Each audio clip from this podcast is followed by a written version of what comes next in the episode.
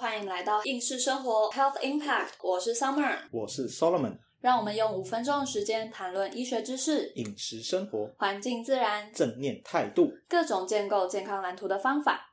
大家常说低碳饮食，低碳饮食，但你知道到底什么是低碳饮食吗？而低碳饮食又有哪些原则呢？拜托 Summer 告诉我。那我这里分享一个呃，分别来自台湾跟日本的资料。台湾人呢，每人每天是吃五份肉类这样子的平均来做推估。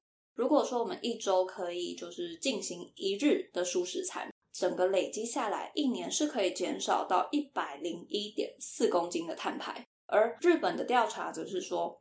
荤食者一年所产生的二氧化碳大约是一千五百公斤，那素食者呢，则只有四百三十公斤，一千多公斤的差距，其实是相当于八十几棵树一年吸收二氧化碳的量。也就是说，如果吃素一年，其实就等于种了八十二棵树，也可以间接的去帮助地球抗暖化。所以啊，低碳饮食它其实就是指。在食物的整个生命周期中，尽量的去排放最少的温室气体。那方法就包括了选择在地当季食材，并且以食物的原形原态入菜。而在各大类的食物中啊，因为蔬菜的种植它的生长周期很短，那所需要投入的资源又较少，所以它的碳排放量就是所有食材种类中最低的。那接下来帮大家介绍低碳三原则。第一个原则就是选择全谷。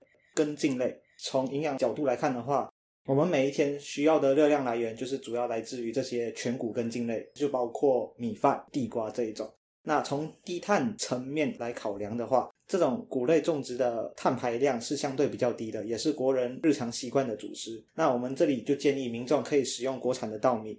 并且选择一些加工较少的谷类，包括糙米、紫米、胚芽米。另外，我们也可以选择地瓜，因为它是台湾供应量较高的根茎类，它生长非常快，病虫很少，而且富含许多维生素 A 还有纤维质。另外，就是在蛋白质选择上，我们要记得这一个顺序，叫做豆、鱼、蛋、肉啊，一起念豆、鱼、蛋、肉，豆、鱼、蛋、肉呀。OK，就是记得这个顺序。那接下来我们就从营养层面来看。那豆类它会比较健康，有一个说法就是因为它的它的脂肪含量比较低，另外它也有膳食纤维，对肠胃道是比较健康的。红肉呢比较不健康的说法之一是因为饱和脂肪酸比较多，对心血管是比较不好的。而且低碳摄取的排行是豆、白肉、蛋、鱼、红肉这一个顺序，再搭配一开始的豆、鱼、蛋、肉，可以发现到我们要优先选择的就是豆类，优先食用这些圆形的黄豆。或者是一些低层次加工的各种豆类制品，包括豆腐、豆干、豆浆等等。好，第三个原则就是选择蔬食类，因为蔬菜像刚刚前面有提到嘛，生长周期比较短，需要投入的资源是比较少的。如果我们要做到最好的话，就是把握当季优先，在产季种植蔬菜，可以大幅的减少农药的使用，还有肥料的使用量，它还可以避免就是一些冷藏加工保存的程序。然后，另外就是在地优先，那产地距离越远，交通运输所产生的碳排量也越高，因此我们也可以选择国产的蔬果。第三个就是建议民众可以直接食用原形蔬果，建议就是在吃这些像是苹果啊、水梨啊、番茄等等水果的时候，尽量跟果皮一起吃，可以摄取到更多的膳食纤维，也减少一些废弃物的产生。